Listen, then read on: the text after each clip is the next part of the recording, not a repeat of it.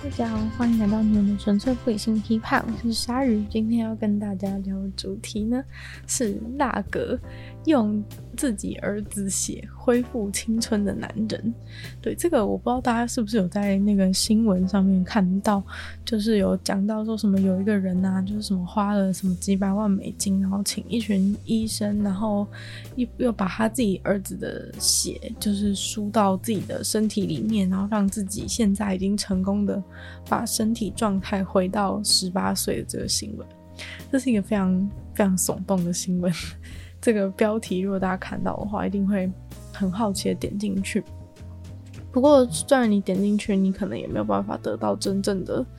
故事的全貌。那你乍听这个新闻标题之下呢，肯定就会觉得那个男人就是个吸血鬼之类的。但反正呢，其实。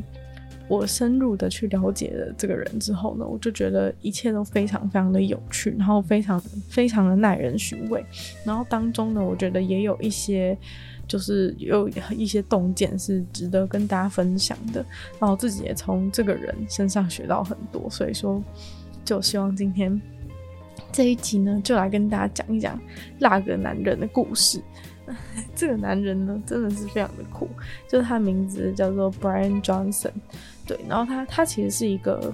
嗯，早早期事业非常成功的人。对，那我们就直接来跟大家说说他的整个人生的故事，然后为什么会走到现在。好了，对，那这个人呢，他其实是生在一个，他其实是生在一个摩门教的家庭，就是他整个生活环境都是，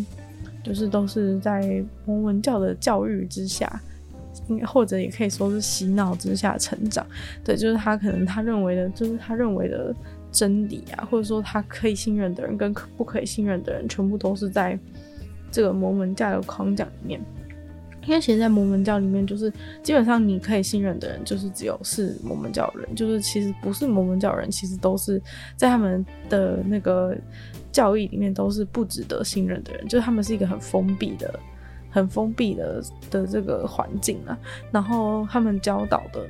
一些真相也是非常的狭隘的。那在这样的成长环境之下，再加上他的父母在他三岁的时候就离婚，那他一直都很想要有一个爸爸。然后就是他他妈妈当然也是非常的努力，就是养活。养活他跟他的那个兄弟，就是他妈妈可能就是让他们就是很辛苦的去工作，然后他们家里就很穷这样子。然后我觉得像很穷啊，然后父母离婚啊这些事情，还有摩门教这些事情，其实都完全造就了他未来为什么会变成今天这个人的原因。那我其实也觉得说，嗯，他是一个非常聪明，然后就是脑袋真的非常好的一个人。肯，这是肯定，但是我会觉得说，如果他今天不是在这样的环境之下长大的话，他可能就不会去选择他今天所选择的这一个的这个目标跟任务来去贯彻他剩下生命。但我是觉得这一切的那个，这一切的就是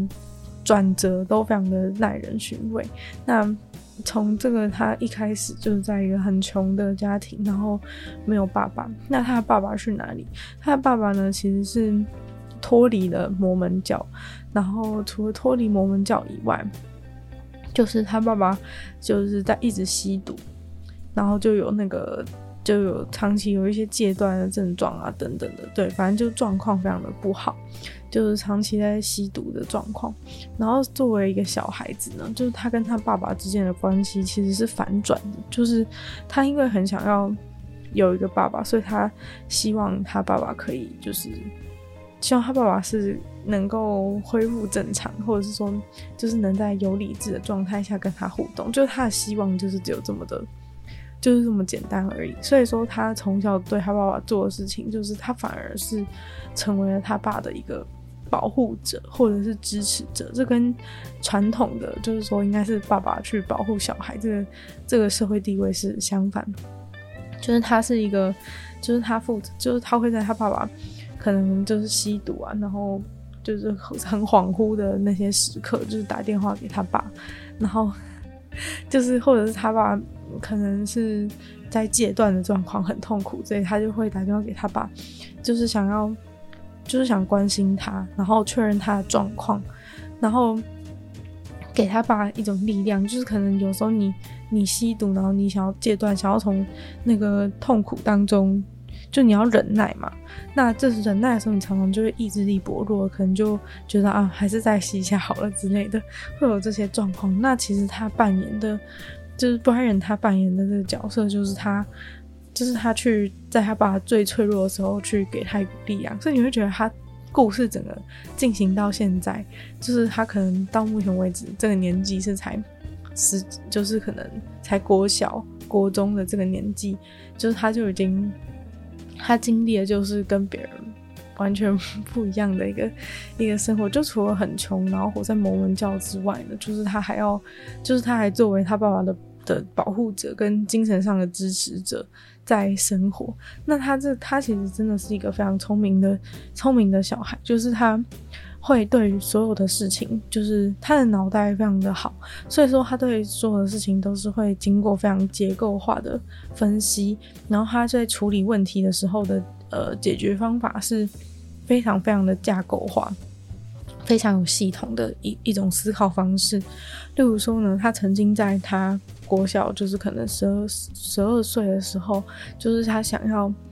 他想要。跟全全年级的人当朋友，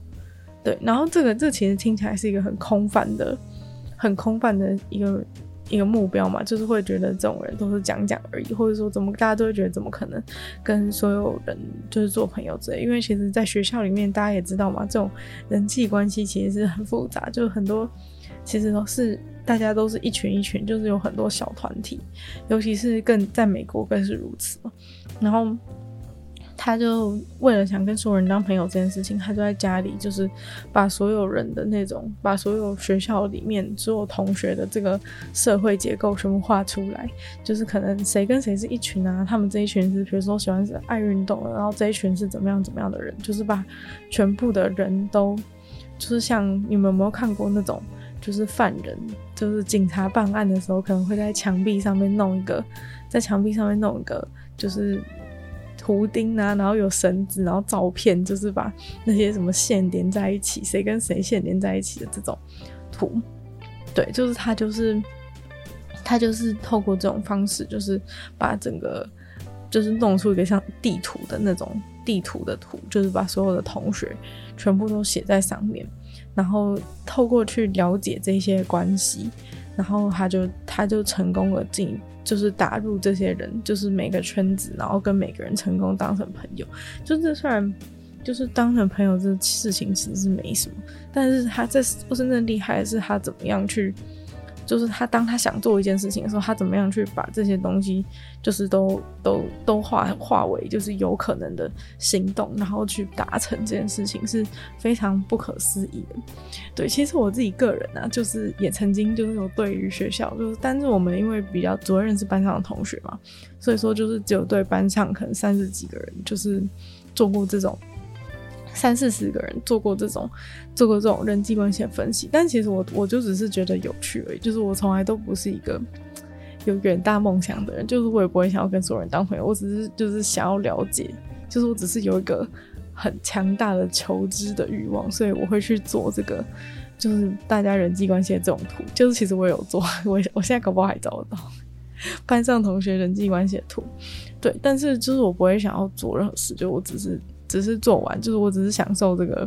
分析的过程，然后了解了解每个人之间，但是我就一直都不会想要跟大家当，不会想跟所有人当朋友，所以没有他这样的梦想。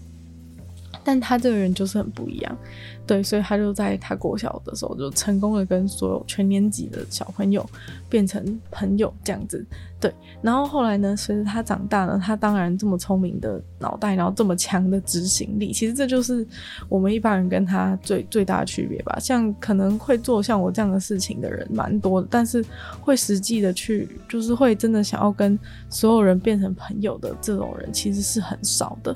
对，所以说，而且真的做到，所以说，其实这就是我们我跟 我们跟他之间的差距。那可想而知，他这样的人长大之后，肯定就是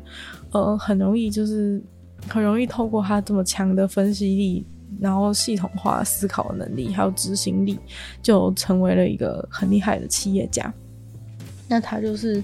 他就是做他就是做了一些做了一些软体，反正他有一家公司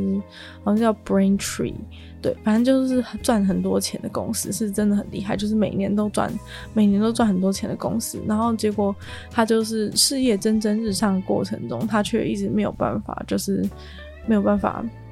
找到真正快乐的感觉嘛。对，就是他非常的努力，他非常的认真工作，然后就是他做了很多。很多很多的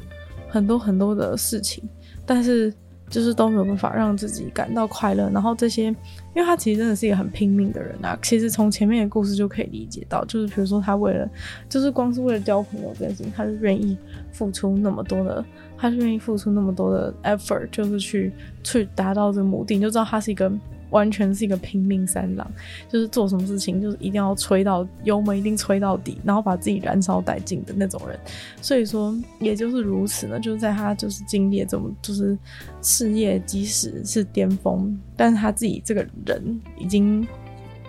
算是完全枯竭了，对，算是 完全没有办法再。就是没有办法再没有办法再燃烧下去，他这个小油灯已经无法再无法再燃烧，无法再奔跑了。然后他就说，他真正爆炸的那一天，就是他真正意识到自己就是已经忧郁症很严重的那一天，是有一天他跟他的就是兄弟在那个停车场，在一个那个可能超市啊之类的停车场的时候，然后他就瞬间突然感到自己脑中有一个部分就是很明显的坏掉，就是他可能现在整个思考方式都瞬间崩解的感觉，就是没有办法再像以前那样子的相信某些事情，或是思考某些事情。他瞬间跟他的兄弟讲说。呃，我觉得我现在好像脑中某个地方就是真的、真的、真的坏掉，就是真的崩坏了的感觉。然后就从那一天起呢，他就经历了十年的忧郁症历程。对，十年的忧郁症历程是真的超级、超级、超级久的。那我是觉得他忧郁症的点是，就是是真的蛮复杂的。所以说，嗯，可能再加上，其实从一开始。他那颗聪明的脑袋就跟，就是他所生活的这个摩门教的环境，就是有很大的冲突。因为其实，呃，我觉得很多宗教，就是他不是说，不是说，不是想讲说有什么绝对的好跟不好，只是说，其实对于一个，呃，就是如果你是思考像他这样子，就是非常系统、非常结构化，或者是。或是像我这样，就是很喜欢怀疑东怀疑西，然后什么事情都要追根究底，就是要人家证明的人的话，其实你是很难去完全的相信一个宗教的，因为其实宗教这东西它难免就是会有一些逻辑上的缺陷，是你要用信仰去补足的。那其实对于就是真的很聪明，然后真的很，就是你没有办法深深的信仰一个宗，就是你有你可以就是那种比较。Casual 比较随性的，就是当做是一个精神支持，就是比如说，哎、偶尔去庙里，或者偶尔去偶尔去教堂，这种感觉其实是 OK 的。但是如果你是说那种，就是要像摩门教这种等级，就是你的整个生命都是跟这个宗教绑在一起，然后相信这是唯一的真理，然后摩门教以外的人都不值得信任，这种程度的话，其实是很容易跟你的逻辑打架的。所以说，我觉得他这个。是这个忧郁症的过程，其实是他人人生等于是，我觉得是他不可避无法避免掉，一定会经过的一个一个过程。因为他就是作为一个那么聪明的人，然后思考方式如此的如此的结构化的人，就是他不可能有办法永远相信这个东西。但是他当然是因为从出生，然后就活在这个教会的环境之下，所以说。嗯，他们甚至几乎不太会跟什么外面的人接触，所以说，你，呃，你可以把它想象成，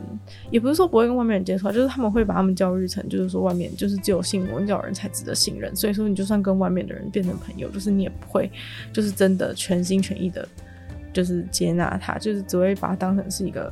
外人的朋友这样的感觉，对，所以说。就是要从这个里面，这个要从这里面跳脱出来，其实是有一定难度的啦。然后，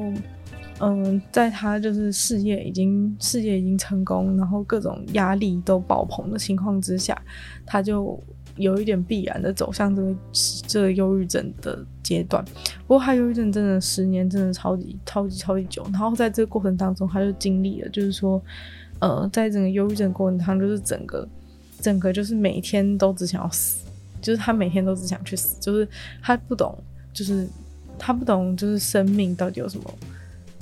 到底有什么意义，或者是说，就我觉得这段其实很明显，就是他在，就是就是应该说是我他对魔名教的信仰其实已经崩坏，就是他虽然人还在里面，但是但是他的理解就是很明显，跟就是。我们教的想法是有抵触，因为如果你是还就是还深信着那个教的话，你应该是不可能有这个，不可能有这个，就是这种每天都想要死啊之类的一些想法。所以其实你去看那些真的深信我们教的人，他们都每天都看起来非常开心，就是因为他们有他们相信的东西，然后就是。其实你你有那个相信的东西，就你的意义就是他给你的意义的时候，其实你是你是会觉得就是你你不会觉得有什么不满意，然后对世界也不会觉得有什么，就是不会有那么多，你不会有那么多负面想法，因为你的负面想法都被那些教会的一些内容他会去帮你解释，所以就会得以解决这样。所以其实此时此刻他虽然还在教教会里面，但他其实内心全部都充满了这些。教会的人是不会有的一些想法，然后他就非常的、非常的想、非常的想死。他说他的大脑每天起来就是想要，就是他每天醒了，他的大脑就是想叫他去自杀。对，反正就是就是精灵诸如此类的这些这些生活。然后就是大概过了十年，那他其实忧郁症开始的时候是在他就是事业的事业的算事业的巅峰，然后。嗯，他那时候他刚好，那时候他其实才很年轻，那时候他其实才才二十五岁而已，就是忧郁症的开始，他那时候好像才二十五岁，然后那时候他是刚就是刚生第一个第一个小孩。刚生第一个小孩，还就有小孩刚出生啊，然后就必须要面临一个当当爸爸的职责，然后他是非常重视他小孩，但是在这样的情况之下，他又觉得就是充满矛盾，就是说他到底就是能能怎么当一个好，就是他他这样要怎么当一个好的爸爸，或者说要怎么样给这个小孩好的东西，然后所以嗯。反正就是就反正他就产生了很多，我觉得他是产生很多疑惑，对。然后在最后的时候呢，就是他走出来的时候，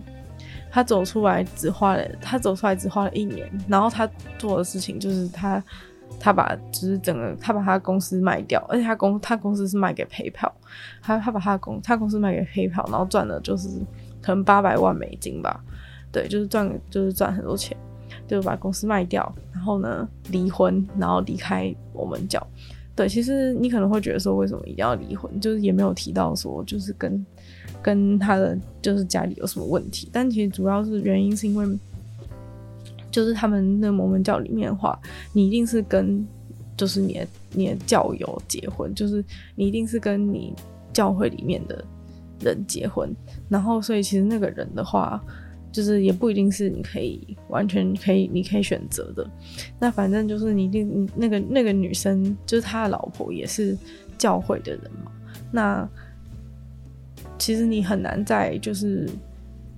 你很难在就是你脱离摩门教，然后还继续跟他在一起，这其实是不太可能做到一件事情，因为就是等于说对方的人生完全就是都是在这个。摩门教里面，所以这也是为什么摩门教没有办法跟外面的人结婚的原因，也是如此。就是你们一定要过一个完全一样的这个 lifestyle，然后你要去符合这些东西，要去做这个教叫你该做的事情。所以说，因为在生活上的限制是很大的，所以说你其实没有办法，你没有办法，就是说我我我离婚，我就是不离婚的状况，然后我要脱离摩教，就其实你这个就已经打破了他们的。你就已经打破了他们的很重要的思想，所以如果你要走，你就是得就是整个全部的东西你都得放下，你就是你就是必须离婚。那其实，在那十年忧郁的过程当中，他也是因为就是这个摩门教的事情，跟他老婆有很多就是有很多冲突，因为他其实他已经开始怀疑，他已经开始不信，他已经开始怀疑摩门教。但是他当他老婆还深信的时候，他们要怎么一起住在一个屋檐下？就这其实是一个，就是比政政党立场就是不合还有更严重的问题。因为政党立场其实你要想，政党立场就在你投票的时候，通常啦，就是在平常看新闻的时候会有不爽，或者是就是投票的时候会产生一个张力，两个人会吵架。但是就是摩门教这东西是深入到你每个生活的细节，就是每天每件事情，就是它都有充满了限制，就是他们都有很多限制，就是你你只能怎么样，只能怎么样，所以说基本上没有办法生活，所以说他就是脱离，他就是把那个给他最大压力的工作，就是公司给卖了，然后离婚了，然后离开了，离开了摩门教，就这样，然后就。就是经历，就是把这些做出了这些，下定决心做出这些改变之后呢，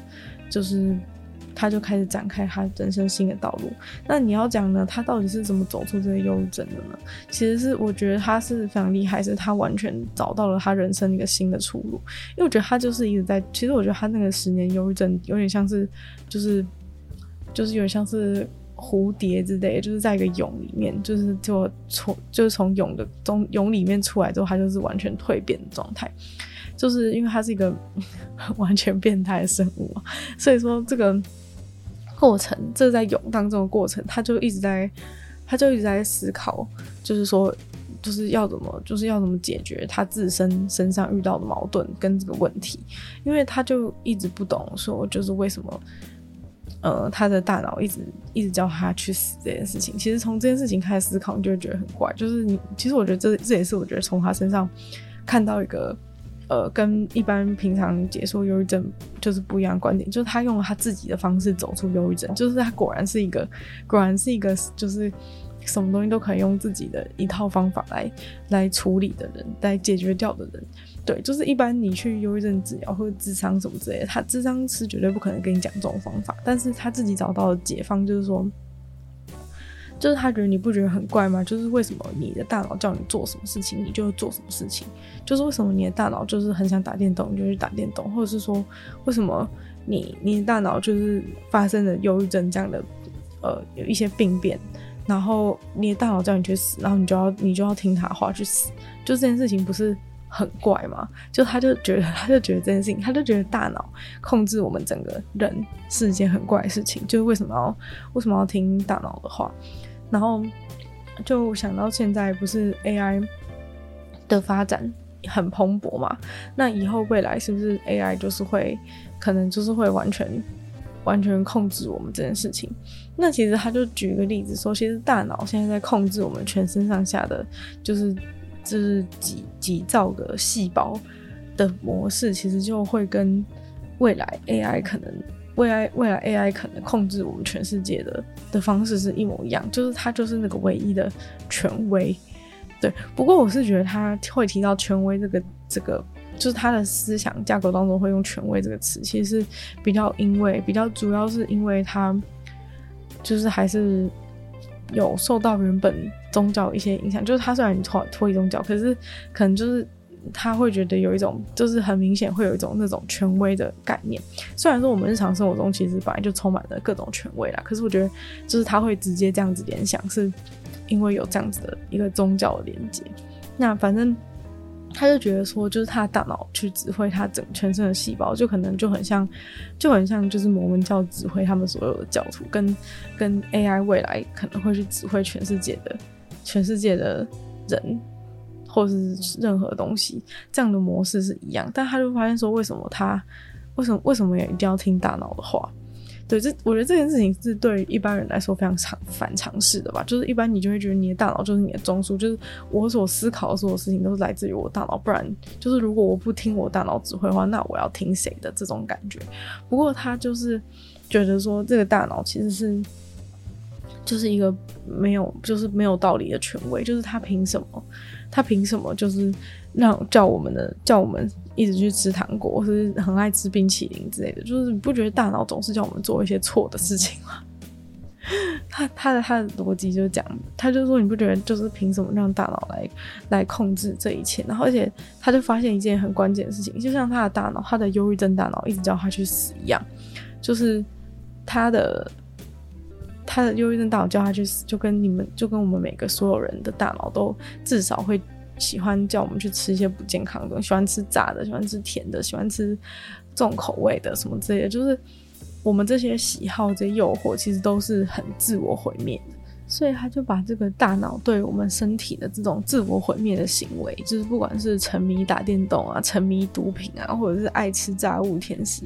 不不不运动，然后就是这些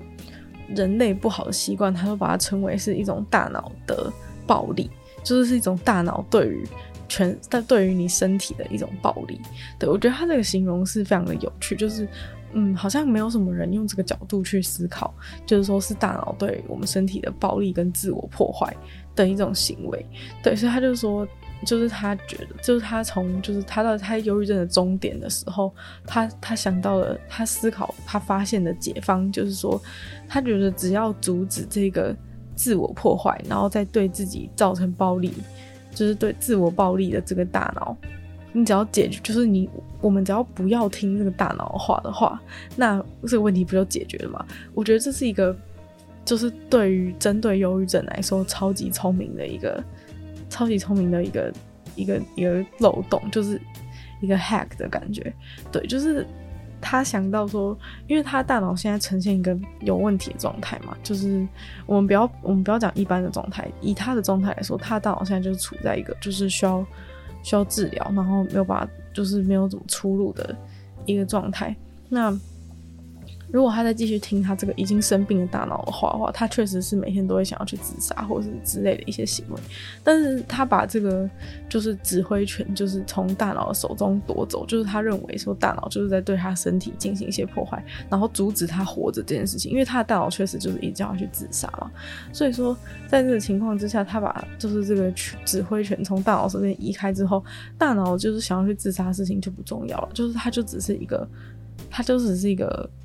就是有坏掉坏掉的器官，它就只是一个，它就只是一个坏掉的器官。就是真正真正重要的是，就是我们这我们身体的这些细胞要怎么要怎么继续活下去这件事情。对，所以说从那一刻，就是从他觉醒那一刻起之后，他就把他整个生命所有的重心全部都放在就是要如何要如何活着这件事情。那如何活着这件事，大家都会觉得很白痴，就是觉得说，哦，我们每天都这样活着啊，不然呢，就是一定会有，就是 可能屁孩也会这样讲，就是说我们本来就是这样这样活着啊，不然呢，或者是一些长辈啊，就会就觉得活着就是活着这种这种状态。但其实，我觉得他是透过忧郁症这件事情去重新反思，就是死亡，就是生命跟死亡这件事情，而他得到的结论就是，他觉得，他觉得就是人为什么要死？就我觉得他也是冲向另外一个极端呢，就是从他大脑一直从他大脑一直叫他去死，到就是他觉得全人类都不应该不应该有死这个死这个事情的这个极端，这整个完全是在两个极端，就是死跟不死的极端。那反正呢，他就是觉得说，二十一世纪，他甚至把这个问题就是放大到说，二十一世纪人类最大的难题就是是人要怎么样不要死。所以他就把他整个的，他现在从从那一刻开始，他就把他整个人生都致力于投，就是都投入在，就是怎么让人不要死这件事情。对，所以其实我们再回到一开始，就是那个新闻呢、啊，就是说他就是是一个，他是一个就是什么用用儿子的血来恢复青春的人，就是那种。很可怕的那种形容，其实你就会发现，就是他完全是一个不一样的格局。就是原本大家听到那个故事，都会觉得他像吸血鬼啊，想要吸他儿子的血，让自己永葆青春啊，是不是想要当个，就是是不是想要找一些年轻漂亮的妹子啊，再结重新结婚之类的，就是是不是基于这些原因，或是或是什么的，就觉得他是一个。就是他是一个，就是他是一个 crazy 的人之类的。虽然说，我觉得啊，就是讲到这边，就是讲到他的接下来的接下来的一些理论，跟他一些做事的方式，你还是会觉得他是一个很疯狂的人。但是，我觉得原本就是可能是觉得他是一个可怕的，就原本的形容把他形容把他错误的形容成一个很可怕的人。但是实际上，我觉得他是一个很疯狂，但是又。很有道理的人，就是我是觉得非常的敬佩。就其实我还蛮欣赏这种人，就是因为我觉得他就是他疯狂，其实是一种，是一种称赞，就是他其实是一种非常就很像，如果有人就是你说对方疯狂的爱着你的时候，其实他是一个很怎么样？他就是一个很强烈，他就是一个很强烈、很认真的在做这件事情的感觉。所以其实我觉得他很疯狂的实验这件事情，其实他也是就是一个，他就是一个很认真、很认真的科学家的感觉。对，那他接他现在做的事情就是他想要，他他希望说就是找到就是。呃，到年龄就是能够返老还童，就是不是像 不是像柯南那种，是说可以让你就是减缓老化速度啊，甚至把身体的年龄就是恢复到你更年轻的状态。然后他就非常认真在研究这一些，所以说。就是他，他就去，他每天就是他已经成为了世界上最最能够被测量的一个人，对，最能够被测量的一个人。这些这个形容是非常有趣的，因为他每天呢早上起来就是量他所有的身体数据，然后就是不管是那种就是很细微很细微的，就是他每他有那种可能一百多个仪器，就是可以测他身体的所有的数值，然后他基本上就是在进行一个非常非常大的实验，然后这个实验就是以他自己本人。为实验体，然后就是他们去做很各种各种尝试。他可能请了就是一整个团队，三十几个医生之类的，因为他就很有钱嘛，所以他就请了一整个团队，三十几个医生，然后每天尝试不同的不同的疗法，然后不同的就是饮食啊，然后什么之类，就是或是保养品之类，全部都是疯狂的尝试。就是他身他身上同时在进行，就是可能各种不同的实验。那当然就是这些实验可能是。尽量不能就是互相打扰，可能比如做脸的啊，或者是做一些器官的，就是身体的那么多器官，每一个器官它的那个就是老化的状态都是不一样，就是你身上每个器官老化状态都不一样，然后每一个器官就是它可能就是比如说这个器官是几岁，那个器官是几岁，就是他们都是完全有不一样的数据，那他每天就是都在测，就是都在测量，然后然后尝试不同的方式来让来让他这个。来让他这个数据可以变得更好。那基本上他们就是就是可就是测量之后，就是所有的所有的觉得可能有效的事情，他们都愿意去尝试。那当然这些都是透过科学，然后跟医生的的认证之下进行的，不是说就是像一般人就是什么尝鲜丹啊还是怎样，然后就乱吃一些有的没有，就这些都是在医生。跟科学家的监控之下，就是说，就是这个东西呢，是可能是真的是科学，可能论文上或者在老鼠身上实验过，就是有效的的一些方式。那他就愿意用自己来做实验。那他所愿他所愿意选择的方法，一定都是可以完全可以用可以用那个数据来呈现出就是差异。就是如果今天是一个无法测量的东西的话，他就不会去尝试。反正就是所有东西都是以。都是让数据去说话，我觉得这也是他非常非常就是值得敬佩的一点吧。就是你看，就是现在网络上就是有一大堆人都还跟你讲说要怎么样维持健康或者什么之类，但其实呃那些人终究就是他就是他跟你讲一些理论，然后接下来他就会卖你东西，就是跟你讲说这个这个这个吃这个我出的这个保健食品啊最好什么之类，但是他这个人就是他现在真的是。呃，把这个事情当成是一个人类的使命在做，然后他只是这个使命当中一个实验品，然后他就他就会把他所有，就是例如说他们团队研研发出来的结果，就是这些这个都愿意公布在网络上，就是你可以免费的，就是如果你也想跟他一样，就是 达到一个就是完全不会就是不变老，然后甚至整个身体都变年轻这个。就是这个这些食谱啊，或者是要做哪些运动什么之类，就是他的实验结果之类，全部都放在他网站上面。如果你愿意跟他吃一样的东西的话，你也可以，你也可以自己去准备，你也可以自己去准备跟他吃样。不过我真的必须要说，他吃的东西真的是很可怕。接下来我就跟大家讲一下他，就是他他的一天到底怎么过的。就是他每天，他每天就是早上，他每天就是只有早上可以吃东西，然后每天晚上八点半睡觉，而且他已经达到就是连续。六个月就是是九十九趴以上的那个睡眠，然后连连续四连续四个月是完全一百趴，就是每一天都是一百趴的，一百趴的睡眠品质。对，反正就是睡眠这件事情啊，就是是他是他们研究出来，就是对，就是对整个老化的事情最，就是整个人体老化然后死亡的事情是最。有最重大影响了。所以说他现在已经成为一个就是，嗯，睡眠这件事情是完全不可以被妥协的的这样的想法。那我觉得这个真的就是完全是完全是。要回到他刚刚的那个说法，就是说那个大脑，就是大脑，就是凭什么大脑拥有主导权这件事情，还蛮就是还蛮重要，就是因为原本你有你就是都都是以你自己大脑为主的时候，你就会觉得说哦，我现在还有什么工作要做，现在还有什么还有什么还有什么事情要做，然后所以我现在没办法睡觉，或者我现在想出去 party，所以我没办法睡觉，就是你会有。就是你的大脑会就是用各种方式，就是应该说以一般人的生活来说，睡觉这件事情总是第一个被妥协的。但是在他的这个他的这个就是长生不老蓝图里面，就是睡觉这件事情是最不能被妥协一件事。就是所以他几乎就是完他从他从来不参加，就是他自从就是开始进行这个实验之后，就他就再也没有参加过晚上八点以后八点半以后的活动。就是八点半，他就一定要睡觉。就是睡觉这件事情，就是成为就是人生中第一不能妥协的事情。对，然后反正其实你就会发现很厉害一件事情，就是他一定过着一个像鬼一样的人生。就是 我觉得这世界上根本没有几个人能够这样生活，你知道吗？就是他其实是有人一般人来说可能会觉得是毫无乐趣的那种程度。就是你可能那那可能就有人问他说：“那你这样就是如果朋友要约你出去怎么办？”然后他就说。如果朋友约他是八点半以后行程的话，他就不能去。所以说，如果朋友是愿意就是跟他下午出去的话，那他下午就可以出去。就是反正反正就是不能八点半以后，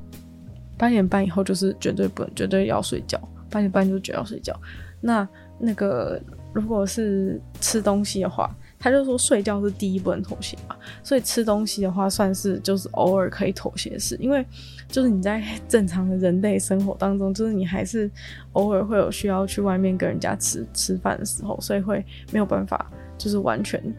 符合他的这个，但是他基本上应该还是没有几次啊，应该还是应该是没有几次就是有违反，就是他几乎每天都是完全一模一样，而且他最后他的最后一餐好像。好像是在他睡觉前的十个小时吧，所以说如果八点往回推十个小时，可能早上十点是吃最后一餐。就是他，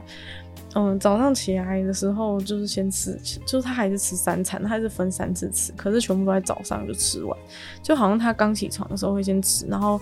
先吃一个就是有点像。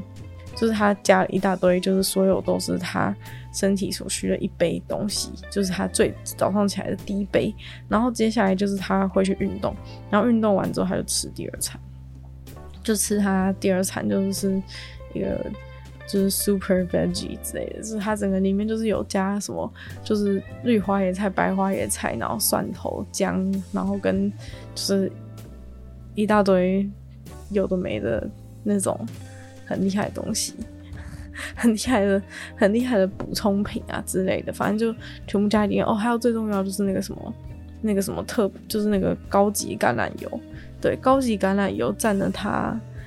一天就是十五趴热量。对，就是好像那个高级橄榄油是对于你的健康是非常非常重要的一个东西。然后其实我之前在别的人的那边也是看到说，那个高级橄榄油是非常重要，就是。所有人都应该要吃那个高级橄榄油，然后他就另外他还会有一个什么，他会还有一个就是坚果布丁，那个坚果布丁是据是连一般人都说好吃的啦，但其他东西一般人应该是觉得不好吃，因为像他早上第一餐那个什么花椰菜、绿花椰菜、什么白花椰菜那个那一道料理是全部把它做成一个像泥、像泥、像马铃薯泥一样，就整个就是稠稠的这样。但一般人应该有的人可能会觉得很恶心或什么的，但反正 那个布丁坚果布丁是大家觉得比较好吃的。然后还有呃其他的话，还有就是像什么南瓜、南瓜、地瓜浓汤之类的，其实就但他一天之内就是只能吃，就是非常严格控制，就是两千一百多卡路里这样，就是完全不能超过。完全不能超过，就等于说他吃的每一个东西，就是他的卡路里都是算非常精准。就是说我到底值不值得在我的两千一百多卡路里都放这个东西进去？对，就是这个他的这个套餐完全就是就是跟他想吃什么东西完全没有任何屁关系。就是那个那一整个食物就是完全是为了他身体的任何所需。所调制的。对，就是这些东西，就是他他一天所吃的这些东西，就是他生活，就是他的身体真的需要的东西，就是每一个东西都是他身体真的需要的东西，然后控制在那个热量之下，就是控制在每天人体所需要吃的热量之下，就是每一个每一个卡路里都要，就是都是都是都是很近那个食材，都是非常在强大竞争之下才才活在这个。才能够出现在他的餐点当中，然后除此之外呢，他一天还会吃一百一十一颗，就是一百一十一颗的那个保健食品。反正这个部分很多人都觉得很疯了，因为他那个保健食品就是多到，就是他装在一个那种小小的、小小的桶子里，就是很像那种装饰品的那种小小篮小。小小桶子、小水桶，然后甚至你可以把它整个倒出来。那个保健食品是多到，就是他一天吃保健食品多到就是堆成一座山那种，就是超瞎。但是我觉得他这个人，就是他的那个想法、观念跟心态，就是真的逻辑真的都很正确。就是就是他虽然过了这么疯狂的人生，但他其实就是他会跟大家讲说，就是如果你想要，就是你想健康的话，你不就是我这个方法不是。一定要所有人都一定要按照这个方法。就是他虽然把他的东西公布在栏，就是公布在网络上给大家看，就是只是说让大家有个参考嘛。因为毕竟不是每个人都有有钱可以请三十个医生来帮自己量身定做啊。虽然说他做出来的实验结果也只能代表，就是对他个人是是那个是完全为他个人量身打造，但是。就是其他人没有钱做这种事情，就是还是愿意分享给大家，然后给大家参考。然后他还表达说，就是如果你能够，就是其实你还是要自己去，自己去找到最适合自己，因为那个东西一定是最适合他，但是不见得最适合所有人。但是观念上是这样，那你要怎么样去执行？就是。不是你一定要吃，就是一百多颗保健食品才是代表说你可以达到就是返老还童的这种长生不老的这种境界。就是有可能你可以把它在其他食物当中摄取，或是就是或者是说，你看它是只有早上可以吃东西，就是晚上八点就要八点半就要睡觉。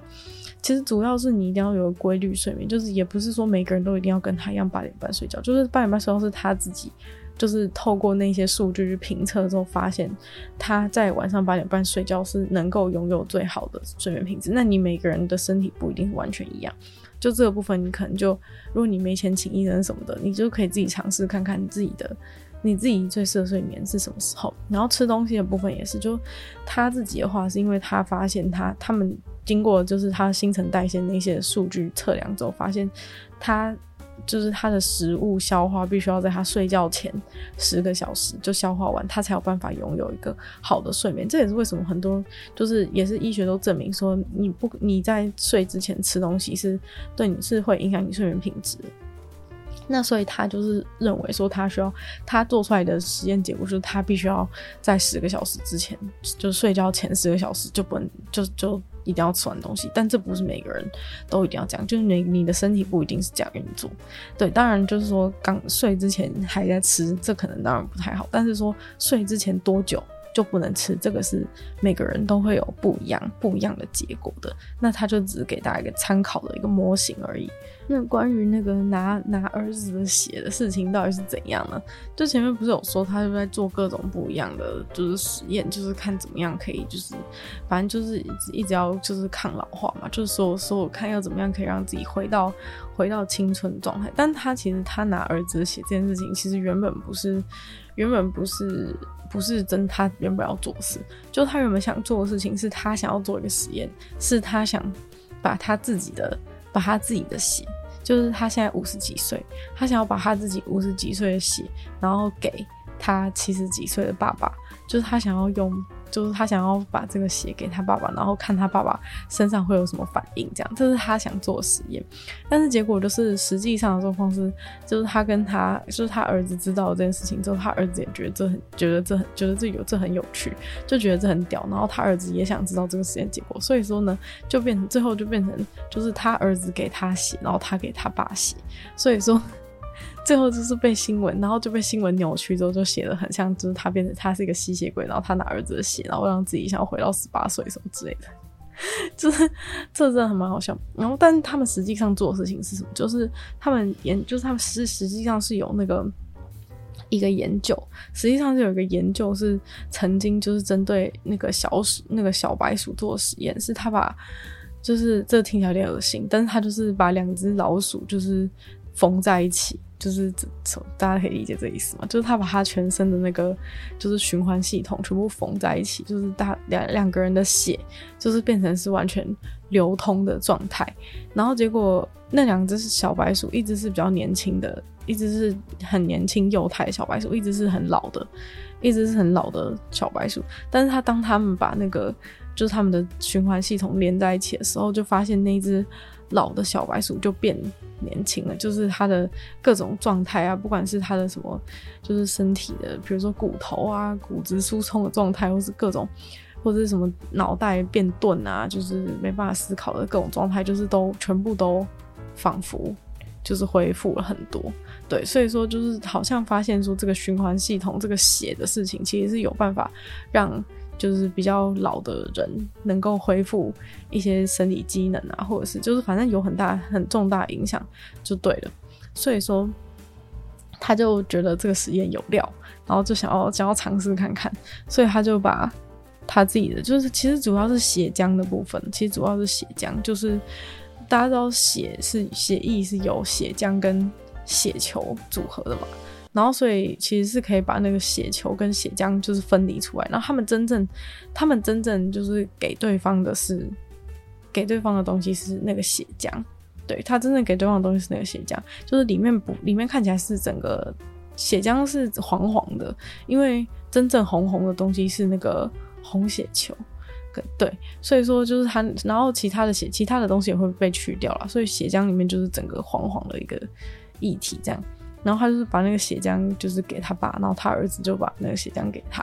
然后就是输到身体里面看就是状况怎么样。然后结果他就是他拿了，就是他身体注入了他十八岁儿子的血浆以后，就是他整个身体的状态，就是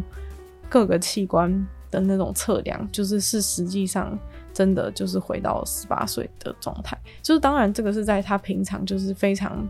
严格控管他生活的。状态之下，然后再加上这一袋血，这一这一管血浆之后，他就这一袋血浆之后，他就他就他的身体状态就只能回到十八岁。对，但是就是并不是说，并不是说你随便一个人就是咋把那个血浆输到你身体，你就可以回到十八岁。这个就是就是是要有你平常的努力，然后再加上那一袋血浆才有用。但是事实确实是证明说，那个血浆真的是就是大大改善。就是他的身体的各种状态，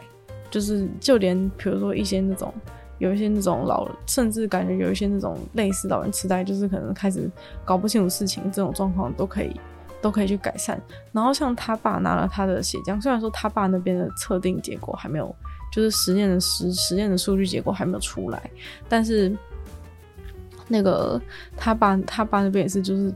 就是弄完血浆之后，就觉得就觉得突然脑袋变得很清楚，就是这种那个认知方面的认知方面的改善感受是非常明显。对，然后这个之后，他们也会再针对他爸部分继续做继续做研究。但总之就是 结论就是说，就是就是他不是一个吸血鬼，然后他儿子是自愿的，好不好？就是大家可以冷静，大家可以冷静一下。就是他，他儿子自愿把血浆给他。其实我真的觉得听完这些之后，我真的觉得超级有兴趣的。就是觉得，要是我有那么多钱的话，我也想这样，我也想，我也想玩玩看。就是毕竟，我觉得在自己身上做实验是件超有趣的事情。就是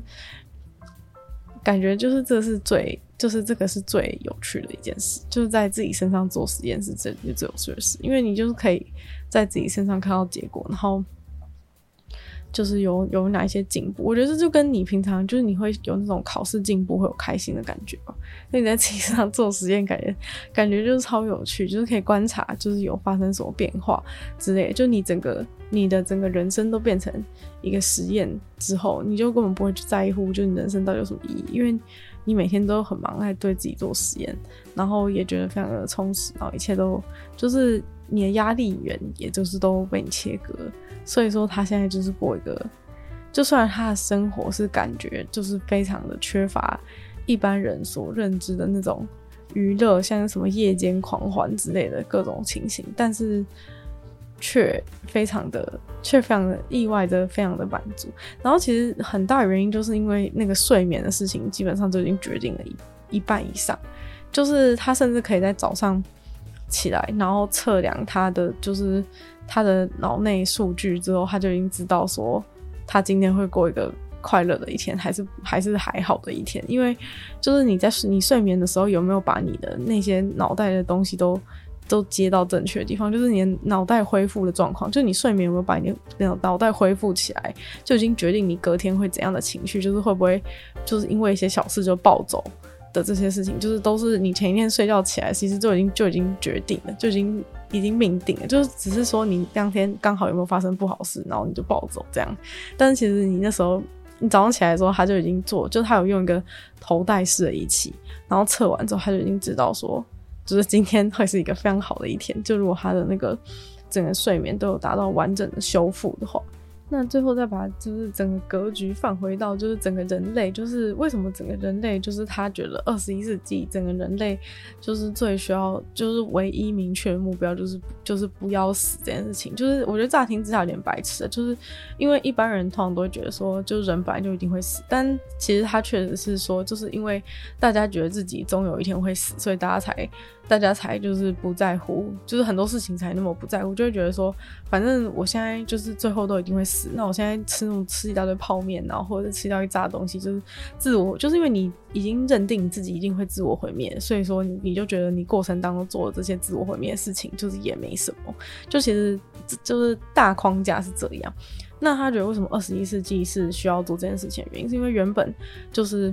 人类算是地球上面唯一，就是唯一可以控制整个世界的人，但是现在 AI 出现，然后 AI 在很快时间内就有可能会掌控地球，这个就是跟我们上一次就是在讲 AI 就是已经 AI 就是已经变多可怕这件事情的时候有说过，就是说 AI 就是之后一定会一定会一定会比全世界的人都还要聪明，然后所以以后可能就高几率会变成一个 AI 主宰世界，然后在上一次的在上一次的内容都有讲到说，就是所以为所以上一次那个。非常聪明的，就从 Google X 出来的那位，就是他讲说，为什么要为什么现在唯一能做的事情，就是你要去当一个好的父母，去教那个 AI，就是要怎么判断事情的对错，就是等于说你现在把他教好了，他以后长大了，你不能控制，他至少是一个，他至少是一个好人这样的感觉。然后现在这边讲的，就是说他觉得现在这边讲到的是说，他觉得就是现在大家一直给那是给那个 AI 太多就是各种不一样目的，就例如说，呃。就是人类现在，人类的世界现在本来就充满了各种就是肮脏事情，不管是不管是就是大家就是喜欢，大家就是利益导向啊，或者什么，大家就是偷拐抢骗，然后或者是国家跟国家之间就是战争，所有人就一定要打起来，就是争夺利益才爽这样子。就是这种这一些概念，其实都默默在让 AI 学习。就是现在 ChatGPT 就摆在外面，就是耳濡目染，他就是在学这些东西，然后所以。他基本上以后就是一定会变成一个跟人类一样肮脏，然后甚至比人类还要更还要更坏的一个一个生物。所以说，他觉得说，如果把这个，就是应该说，这在这样的情况之下，人类走人类灭灭亡是一件非常有可能的事情。那所以他觉得说，如果我们二十一世纪就是把不要，就是人类不要死这件事情当成一个终极目标化，其实还是蛮好笑的。就是把人类不要死这件事情当成终极目标化，就是在 AI 学习我们的时候，就会理解到说，就是会把，就是就是会把人类不就是不要死的这个东西，就是渐渐的也学到他的内，学到他的大脑里面，所以他就会把这个当成是一件人类重要的目标。那在人类还能够控制它范围之内。它都可以帮助人类，就是达到不要死的这目标。可是当你给他太多各种复杂的目标，让他搞不清楚的时候，其实他就没有办法完整的去发挥他的能力，然后也不太确定人类到底要的是什么，然后很有可能就是走偏这样。所以其实一切就是回到就是说 AI 走偏。虽然说跟就是嗯、每个人认为就是 AI 应该怎么做的，就是我们应该怎么治 AI 的这种想法是不一样。就像上一次的。跟这一次的，就是这个人，他们想的是不一样的。但是其实终究就是大家都有一个共识，就是 AI 以后一定会，一定会，就是一定会就是比我们厉害，然后就会可能会主宰这个世界。那所以现在我们前前期阶段到底有什么能做的事情？就是大家现在都在，就是世界上最聪明的人现在都 focus 在就是这一块，就是说到底要就是这就是你的前期到底要做，到底要做哪些行为？那他自己认为他做的事情就是他想把这个，就是让人类不要死的这种方法。虽然我个人就是比较对于，就是对于个人个人的。领域上比较有兴趣，就是觉得说他是做这件事情上可以应用在我们个人身上。就如果你不去在乎那些就是关于未来事情，只是告诉大家说他的梦想是那么大，但就是他真正的梦想是是有那么的大。只是我觉得说，就是就连就是这个呃，他就是他为这件事情所做的努力，然后大家都可以去。而且就免费公开网络上，就如果你想要学习他，学习他的，学习他长生不老的 lifestyle 的话，就是大家可以去网络上，就是只要他有一个网站，就是你只要，其实你只要搜寻他的名字，只要搜寻他名字 Brian Johnson 就可以找到他的那个他那个网站，然后你就可以学习他所的那个生活模式，看你们是想要每天几点睡觉，搞不好你也可以，就是搞不好你也可以，就是回到。就是回到一个很年，回到一个很年轻的状态。其实我觉得这件事情对个人来说有益的点在于，其实你人就是到很老的时候，你很多机能没办法进行，所以你就会完全没有生活品质。其实对我来说，我觉得那种就是你在没有生活品质的情况之下活着，其实就是没有什么意义。就我就会觉得，就是真的不用活着这样。但是假如说你可以，你活很久是可以一直都维持在年轻的状态之下的话，那这样的话我就愿意活。对，就是。这是有一个很大的差异的，所以我觉得，如果大家想过一个更美好人生的话，也许可以试试看，也许可以试试看。但是有，我觉得有些事情就是你不用像他那么极端的，因为他是已经把自己身体状态恢复到十八岁。但其实我们一般人就是只要只要能减缓老化的状态，其实你就已经可以活得比别人，你就可以横甩别人三条街了。就是 这个部分，就是已经可以横甩别人三条街。而且，如果你从越年轻就开始减缓的话，你就可以，你就可以，就例如说，像他那个老化率，其实都是有一个计算。例如说，有的人像你生活过非常差人，就是你每天就是可能你每天老化速度就是一就是比别人多一天的一天的老化，那你积那你积少成多，其实就差超多。那你越早开始就越越越简单。那他目前觉得几乎所有身体，他目前发现几乎所有身体素质都是可以恢复，都是可以恢复到年轻状态。唯一除了一个地方不行，就是皮肤。他目前就是皮肤还没有找到什么可以完全就是，例如说让你让你脸的那种胶原蛋白重新增生之类，就是这个部分是没有找到。但其他器官上啊，或者什么之类，肺部啊，或者心脏什么之类的，这些全部都已经已经得到改善，而且回到十八岁状态。所以说，其他实验是完全呈现一个大成功的状态，只是在他大成功的时候，就是被新闻写成一个吸血鬼，是觉得还蛮。还蛮还蛮好笑的，但是我觉得真的这样，就是你那种真的超级聪明人，就是你很难被这个世界理解，这是很正常的事情。那如果今天我们有机会理解的话，就是也许我们离就是这个世界上最聪明的人又更近了一步。那今天的女友的纯粹不理性批判就差不多到这边结束啦。我觉得我自己应该是，我觉得我是真的有点着迷，我最近可以狂看他影片，就是 就是真的觉得太有趣了。虽然说下面很多留言都会说什么是因为他什么到底是要多有钱，什么才有办法，就是把才有办才有办法，就是把自己整个人生都投入在就是如何活着这件事情，就是一般人根本没办法考虑这些，就是可能因为一些经济上的原因什么之类的。但是他就是因为他几乎每天就是致力于这件事情。然后每天就是要去，就是他自己身为一个实验品，他就是要过一个实验品的人生。然后很多人就是觉得说，但我觉得讲这种话就是有点太，有点格局太小。就是说，哦，有钱到这种程度，什么请请三十个医生在帮自己怎么活着，什么之类的，就是有一些酸民啊。但是我是觉得，但是我但是我觉得有看到另外一个留言，就是讲的非常有道理，就是说你看看其他那些。亿万富翁，就是你看那么多世界上有那么多亿万富翁，但是那亿万富翁也不愿意为你做这件事啊，就也不愿意公开他的那个他请三十个医生的数据给你看啊，然后他就是把那些钱花在花在他自己，就是不管是就是赌博啊还是干嘛，反正反正他就花在自己玩乐上，他也不愿意做这件事情。所以如果有人愿意做这件事情，然后把自己当实验品的人生公开给你看的话，就是已经算是不错了吧？就是还想怎么样，就还蛮好笑的，对。那我们就再次感谢这个订阅赞助的会员五成、大男子 James、毛毛、黑牡丹还有 ZZ。就希望其他愿意去支持我朋友，可以在下方找到 Patreon 的连接，然后加入会员。那如果喜欢这集节目的话呢，希望可以多多分享出去，也更多就是也许也想要长生不老的朋友，应该如果你是真的想长生不老的话，这一集节目应该是很有帮助啊。就是你知道有知道有这件事跟不知道这件事情是差很多的。那如果有时间的话，希望在 Apple Podcast 帮我留星星，写下评论。那如果想要听更多我的内容的话呢，可以去收听我另外两个 Podcast，其中一个是鲨鱼会在每周日使用十分钟的时间跟大家分享一些新闻新资讯，另外一个是听说动物会在每周五跟大家分享动物的知识。就希望女友的纯粹不理性批判可以继续在每周三跟大家相见。那么下次见喽，拜拜。